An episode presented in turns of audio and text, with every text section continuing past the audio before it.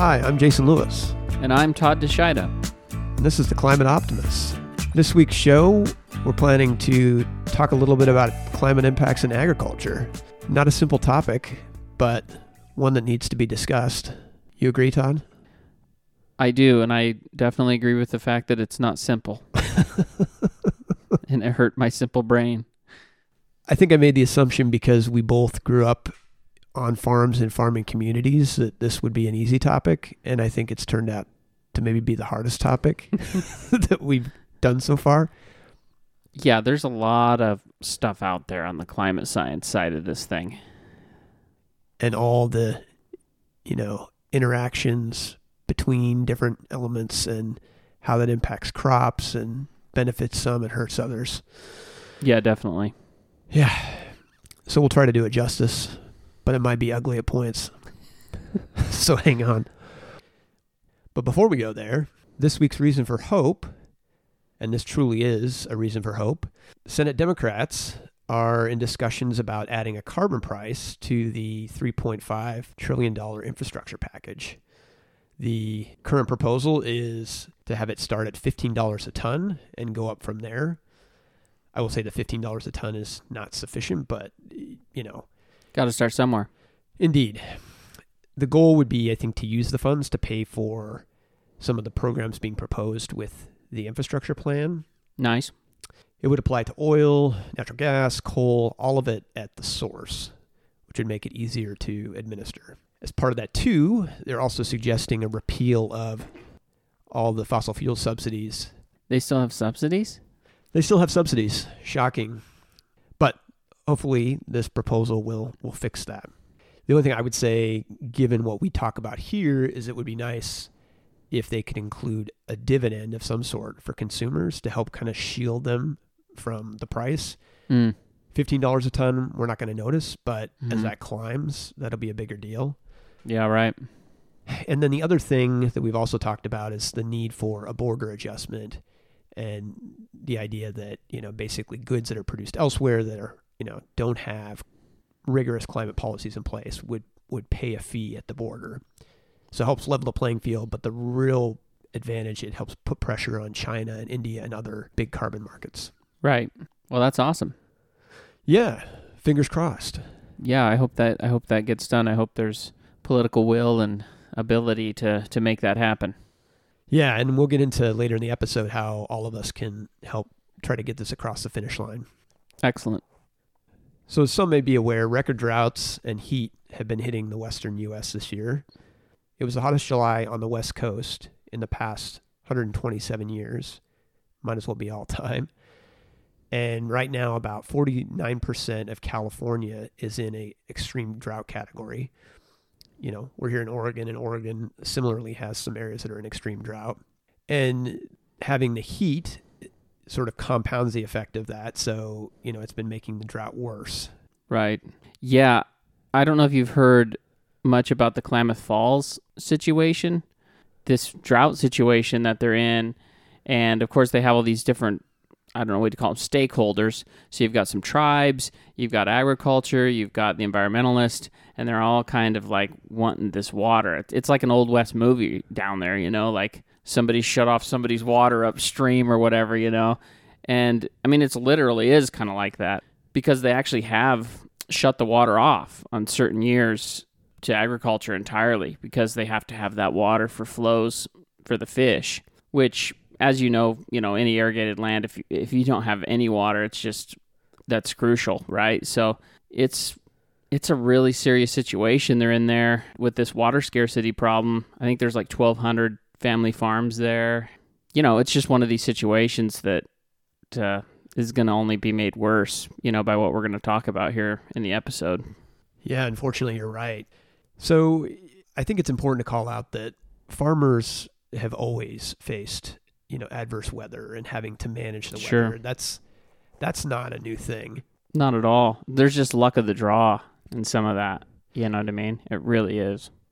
Yeah, I mean it's really a gamble they go through every year. I think the important thing to realize is that climate change is going to just make that harder. You know, I don't know what it was like where you grew up, but it, it seems like you're always having to think about those weather variables and trying to balance risk. And sometimes you win, sometimes you don't. Yeah, definitely. And we, we had that experience a lot. Um, you know, where I grew up, I mean, for all intents and purposes, it's it's a desert. You know, I think it's rated as a desert if you look at annual rainfall. So everything is based on on stored water, you know, from the reservoirs. So, you know, we we've experienced drought there, high temps. When you get in those situations, water starts to get uh, scarce, and they start they start limiting what you're going to get that year, and you know it can be a real big problem. And I, I don't know what your situation was like. Yeah, we we were fortunate, I think, in being a little less dry. So we're hmm I don't know what our sort of classification would be, but yeah, we have you know a mountain range that captures a lot of you know winter snowpack, and then we have the benefit of a couple reservoirs to Mhm. to capture that in the spring. But even still, I mean, we've had dry years, and you know that's it's only been getting worse. And so then you know farmers who've never had to you know deal with having a well or having to put in wells to be able to pump from that and and in areas you know where groundwater is maybe already strained that becomes problematic too. So so yeah i you know even in an area where i would say we don't suffer sort of chronic droughts it was it was problematic. Yeah, and even outside of drought and just extreme extreme weather events at key times, you know, high winds, uh, you know, a lot of water dumping down at once can just really just screw everything up. well, that's a great point. I mean it really can wreak havoc there were years when i think we lost almost our entire potato crop when a hailstorm came through and Mm. knocked all the foliage off Mhm. or we had a an early unexpected freeze that killed the potatoes before they'd had a chance to really size up and so the yield was substantially lower so Mm. yeah you're right i mean it's not just it's not just drought and heat it's it's all those variables and the fact that even with best laid plans you can find yourself in a situation where things get ugly definitely. so today what we're planning to explore is, are really the primary climate impacts facing farmers kind of our perspective on those and in turn what solutions are available to help them adapt and then obviously how you know as folks who are concerned about climate change how can we help that farming community so at a high level we kind of touched on this maybe already a little bit but the major projections for climate in the west are you know higher temperatures we're expected to see at least in the northwest wetter winters drier summers more frequent heavy precipitation events. So, you know, that that series of storms that you might get in the spring, all of a sudden it's coming down in one storm and you're getting an inch and a half instead of, you know, having that be spread out over five different storms. Right. And then I- I know you'll get into this, but decreasing snowpack is Mhm. another is another huge one. So all those things together are going to make it more challenging for farmers and really I would sort of classify the impacts in kind of three different categories. You best case you see some reductions in crop yields, you know, on bad years, but by and large things are okay. If you get a extreme event like we just talked about, you can end up with crop failure, right? And in places like Klamath Falls, we mentioned, you may eventually find yourself in a situation where you can't grow crops there anymore altogether. Right. Yeah, that that's true. I I think snowpack is going to be a huge problem here in the west. uh, We just rely so much on stored water, which snow, which is usually dependent on on snowpack. Snow itself kind of acts as its own reservoir, right? And so you want snow to melt at a certain duration at a certain time of the year so that you kind of fill the reservoir at a certain time of year and you get water later in into the summer when you need it when it's hot and there is no rainfall. So I'm, I'm sure you can speak to that with your experience growing potatoes. Yeah, I mean, if you look at a potato sort of growing cycle, I mean, it's similar to a lot of plants. Like you need water throughout the cycle, but hmm as the you know potato plants get bigger, you need more water, and you're also hitting that point in the summer when temperatures are higher, so the water demand is higher, and so yeah, having a situation where you don't have late season water or you have diminished late season water is is really problematic. Yeah, definitely. And you know, there's western snowpack is is really projected to decrease at lower elevations, like in the Cascades, Sierra Nevada, for example. And that's really crucial because, you know, a lot of, I think a lot of people think when of snowpack, they think of some tall mountain peak, peak. or something, you know, Yeah. but there's a lot of lower elevation snowpack that a lot of these reservoirs rely on. And as you talked about earlier, when you talk about wetter winters, you know, that might reflect in the annual numbers as you're getting the same precipitation as you did before. But if the temps are higher and it comes down as rain in the winter instead of snow, right, in those same areas where it used to come down as snow, that's not going to be helpful to you No. in these, you know, reservoir situations for storage. So that's really crucial. If that water comes off earlier, it comes off too fast. If there's a high temp event early in the spring or then earlier than normal, that's also a bad thing. And also too, uh, if you look at places like California where water's already stretched, we talked about Klamath Falls, but you know California as well, Sacramento Valley. I mean, it's a huge ag region, you know, and if you don't if you do, if you just want to understand the scale of it without looking at a bunch of numbers, just look at Google Maps and look at that valley and how huge it is. It's just massive, right?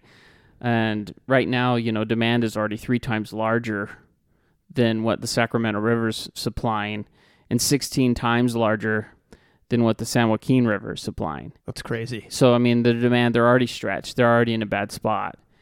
You know, lack of water, you know, could could and will mean that some areas, you know, you might no longer be able to just grow crops there, or at least the same type of crops, which is a problem too. I mean, I think people are like, oh well, if, if you can't grow this crop because it takes too much water or the temperature changed too much, just grow some other crop. But if you think about the scale of trying to change something like that, it's massive where these communities in these areas have built up over you know literally like a hundred years or, or more in some cases to, to grow certain things. And they have all this infrastructure and distribution and storage and transportation and equipment and just all the skills to do this the, these certain things Shifting to that would be change that. yeah i mean it would just be it would be huge cost to do that. Well, and you kind of hinted at that, but you know, the other thing is just even learning curve. I mean, yeah there are certainly crops that are simpler to grow. I mean, farmers would tell you that that you know there's some that are more require a lot more sophistication than others. But if you're you spent years figuring out all the nuances of a crop and now you have to switch over to something else, that's not a quick transition. yeah it's it seems like a big lift So, in addition to snowpack, I think the other major issue in terms of climate change for the West are going to be these extreme weather events. So, you know, it's not to say that increasing temperature isn't going to make things harder or, you know, less summer water isn't going to make things harder, but it's those unexpected events that are really going to cause problems. So, you know, high heat events can be especially devastating if they hit a crop at a particular time of year, like you know, thinking about right before you're getting ready to harvest when a lot of the, you know, whatever you're growing is sizing and getting to that point where a few weeks makes a big difference in yield. We just had recently here in the Northwest, you know, folks that, that live here are, are very aware, um, a massive heat wave back in June that, uh, you know, that, that had impacts not only for us, but for, but for farmers. I mean, there's, a region in southeastern Washington where they grow they call Walla Walla sweet onions, right and there was a 80% crop failure as a result of that heat wave. They were just in the midst of harvesting, but the heat literally baked the onions in the ground, and so they were only able to salvage about 20% of that. wow Which, yeah, you can bounce back, I think, occasionally from those things, but you to try to do that year after year is going to become hugely problematic. definitely You know, the other one that I think is more of an issue or people associate more with like the East Coast or the Midwest are high precipitation events.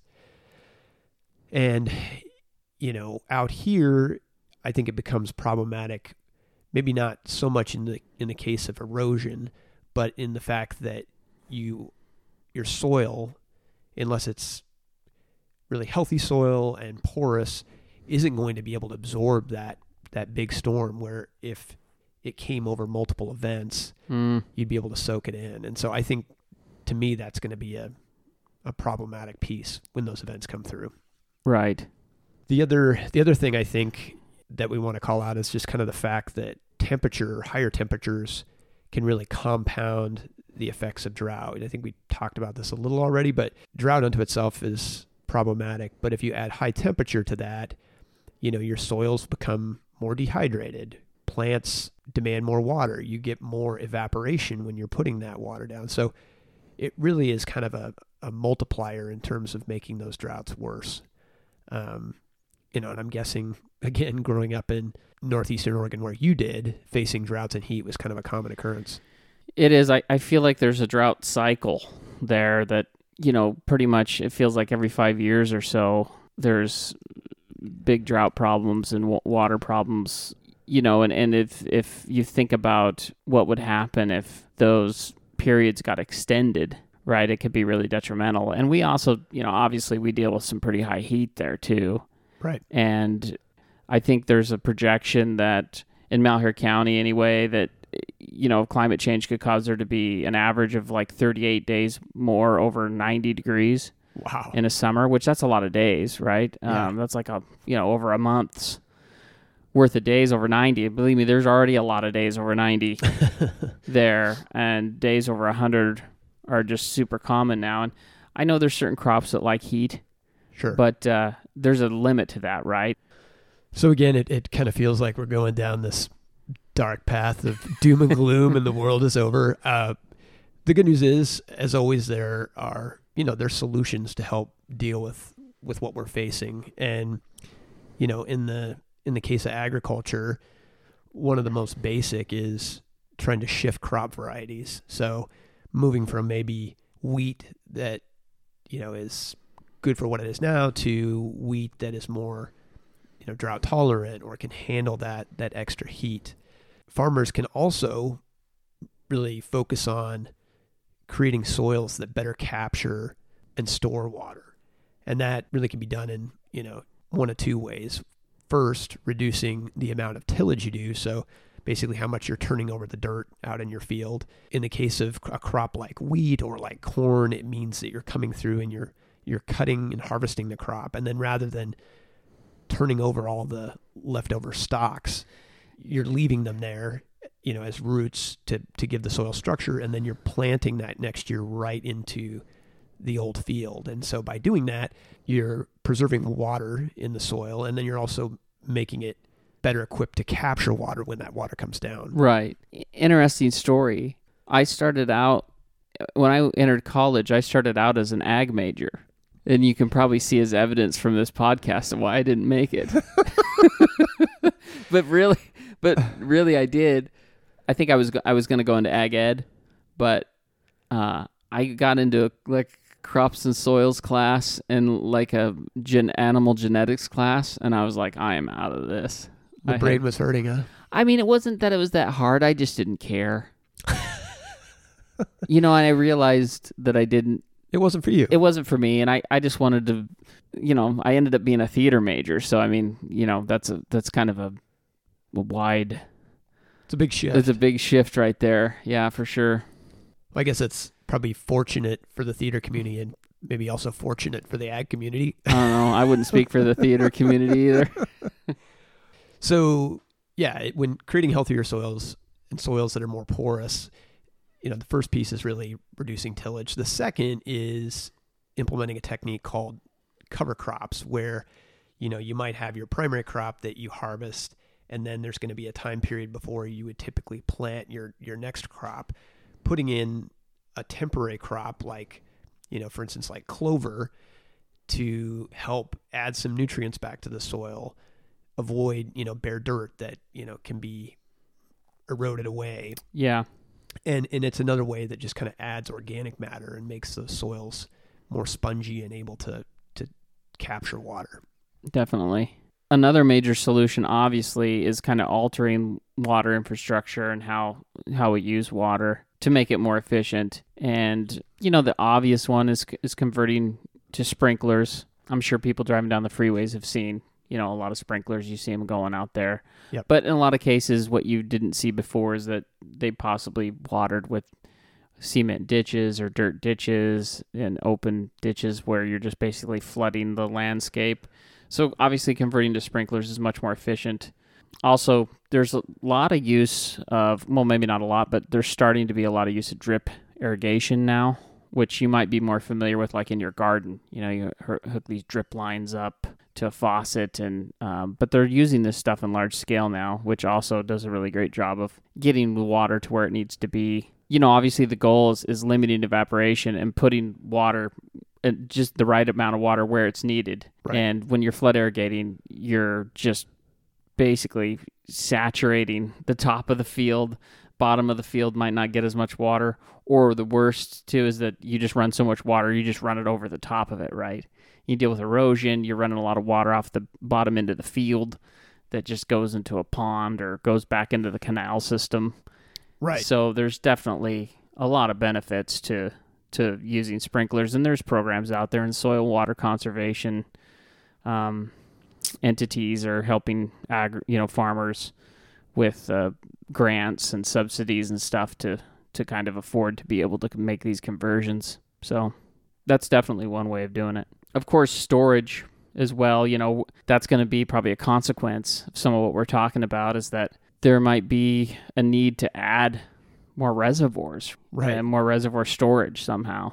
If we're losing the snow as our as our reservoir, we need to find a way to replace that. Which and you know obviously uh, you'll be talking to uh, about rivers next week. You know that has impact too, right? I mean, you know that has obvious impact if you're trying you're changing the landscape, you're you're changing the natural flow of things, and so you know we don't want to have to do that, right? Unless we absolutely have to, and it won't be cheap. You know, in my region, the Owyhee Reservoir is really the only reason why a lot of the region I grew up, I think, is there. It provides water for 118,000 acres. Wow. Like over 1,800 family farms. And so it's just a, a big operation, you know, and it's cool. I mean, my, my family's had a lot of involvement with that place. My, a lot of my family's worked for that irrigation district there. My dad has in his kind of second career had an uncle that worked there. My grandfather worked at the dam for 20 years. And I remember as a kid, you know, just going up there and running around with him and the generators and the dam. And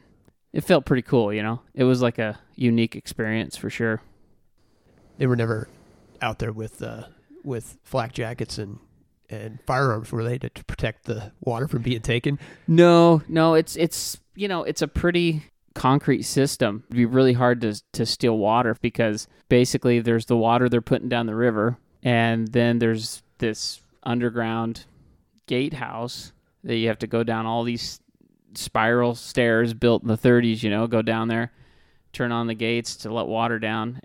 So as always, there are policies that can be helpful in you know instituting certain solutions. And while crop insurance is something that exists today, having more robust crop insurance programs to protect farmers is going to be essential.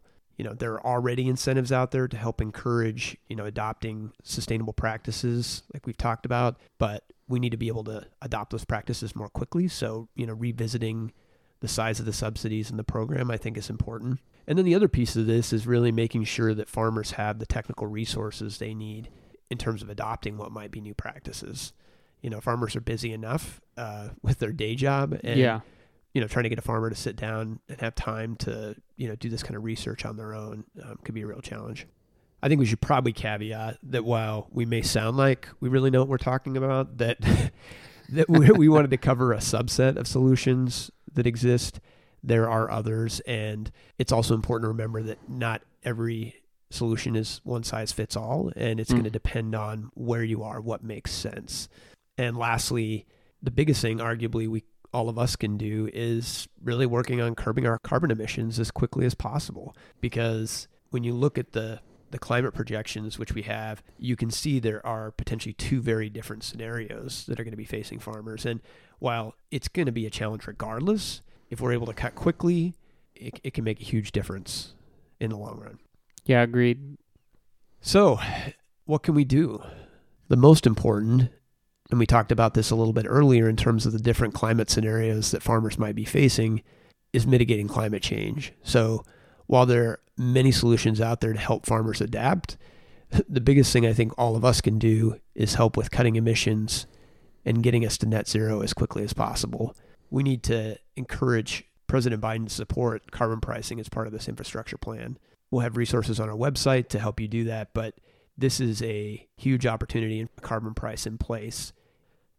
The other thing that you can do if you're looking specifically at, at agriculture is donating to a nonprofit. There are a lot of nonprofits out there, and I think it's just important to do your homework. So, one organization that we feel does a great job is the Environmental Defense Fund. Their scope of services is huge, but they do have a large team working on water initiatives in the West. The goals of those are really, you know, reversing groundwater depletion, getting water markets sorted out, rewarding good practices, and and they have work that's focused on California Central Valley, like we were talking about, and as well as the Colorado River. So consider a donation to to Environmental Defense Fund if you want to help out with some of those water related initiatives. So that was a lot, huh? I, I feel like it was almost just like a, a filibuster for the last 25 minutes. Do you? Yeah, I mean, you know, We were going. We I felt like we were going. It, it was it was all right. Yeah. Well, I- guess for audience, hopefully this was informative. Uh, we tried to pack a lot of information in here. Maybe got a little bit too ambitious in what we wanted to cover. But you know, I think the takeaway message is that agriculture is going to have a rough road ahead. There are things that exist to help them in the face of climate change, and in my mind, while there are a lot of solutions to help them adapt, we need to continue to focus on the real elephant in the room, which is mitigating climate impacts, because that's arguably the, the biggest thing we could do to support them. So, as always, thanks for tuning in. Come back next week for more climate solutions, reasons for hope, and ways each of us can make a difference. Climate Optimists is made possible by the Climate Stewards Collective. You can find us on the web at climateoptimist.co. That's climateoptimist.co. Follow us on social at Climate Stewards Collective.